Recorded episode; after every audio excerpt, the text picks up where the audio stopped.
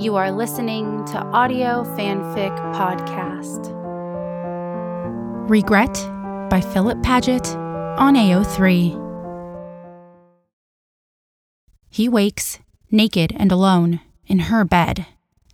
Thick skull, filmy tongue, lurching brain. Hangover.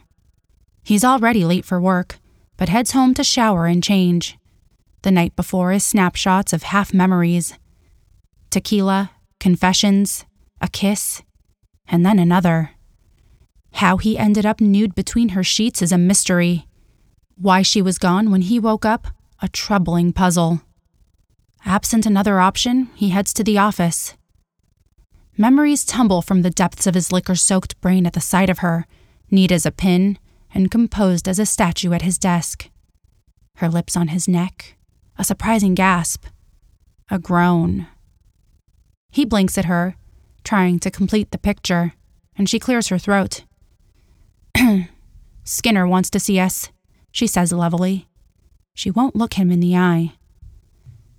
Later, she reaches across the desk to hand him a file, and her sleeve inches up, exposing her wrist. Purple bruises, raw reddened skin. He stares at it, mouth agape, and she tugs her sleeve down. He sees her pinned to the bed, his hands restraining hers. He was rough. Did she want it? He can't remember, and his stomach folds in on itself. He should ask, but he's too afraid of the answer. She takes a phone call, exclaiming, Oh God, at whatever news is shared. Flashes become a flood. He remembers. She's bent over the side of her bed, ass in the air, and her hands rooted to the comforter beside her hips. He is fucking her ruthlessly, his balls slapping loudly against her clit on each thrust. Oh God, she wails, but her tone is unclear in his memory. Oh God, yes? Oh God, stop? Oh God, he isn't sure. She wakes, naked and not alone, in her bed. A nauseated stomach, her head spinning, slickness between her thighs. They had sex. She creeps to the bathroom, examining her battered body in the mirror. Darkening bruises on her wrists, a handprint on her ass cheek, teeth marks on one of her breasts. She remembers drinking to the close of a frustrating case, debating the proper way to take a shot of tequila. She remembers kissing him, and then nothing. Carefully, quietly, she showers and gets ready for work. She can't bring herself to wake him, so she just leaves, burying herself in emails as a distraction. Missing time has never been kind to her, and she both wants and fears the memories that will tell her just what she's done. The door clicks open and he enters, offering a polite smile. Skinner wants to see us, she says hurriedly, and pushes past him into the hall.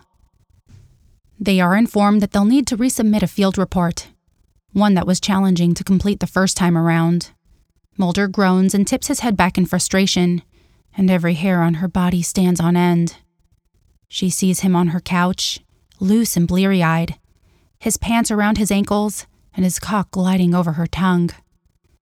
He brushes her hair away from her face and she looks up at him, to which he groans and drops his head against the back of the couch. Fuck, Scully, he muses, and she climbs onto his lap and slips him into her soaking cunt. Back in the office, he catches sight of her bruises and his face goes white. She wonders if he had to hold her down to get her to stop, if maybe she wouldn't listen. She certainly doesn't recall asking for his consent, but she can't recall much. She wishes she could.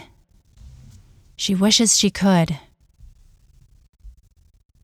He is leaving his apartment en route to hers, prepared to atone and beg her forgiveness. But when he opens the door, she is standing on the other side. I came to apologize, she begins, and he balks. I'm the one who needs to apologize, he insists. They piece it together pink cheeks and averted eyes. How he kissed her and she kissed him back. How he told her he's wanted her for years and she swallowed his cock in celebration of this shared desire. How she climbed into his lap and rode him until she came with a shout and kept riding him, wanting more. How he carried her to her bedroom and fucked her over the side of her mattress, a firm slap to her ass, and her face stuffed into the comforter, making her come a second time. How they hadn't used a condom, and he hadn't pulled out. How they never meant for it to happen that way, but as long as it was consensual, they don't regret it. He kisses her again, tenderly this time.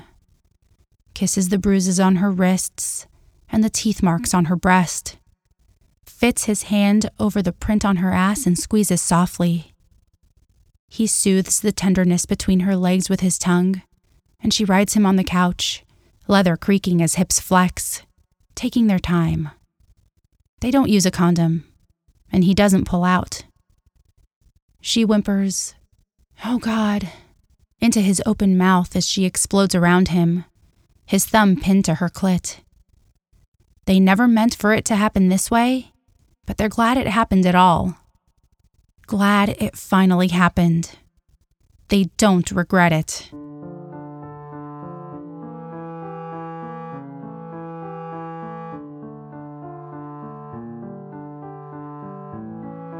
If you like this story, please follow the link to the writer's page and leave some love. Kudos, comments, or subscribe. They'll love hearing from you. Then you can head over to our Patreon page and contribute to Audio Fanfic Podcast. As a member, you are granted early access to one new story per month. That's www.patreon.com slash audiofanficpod. Thank you for listening, and remember, the stories are out there.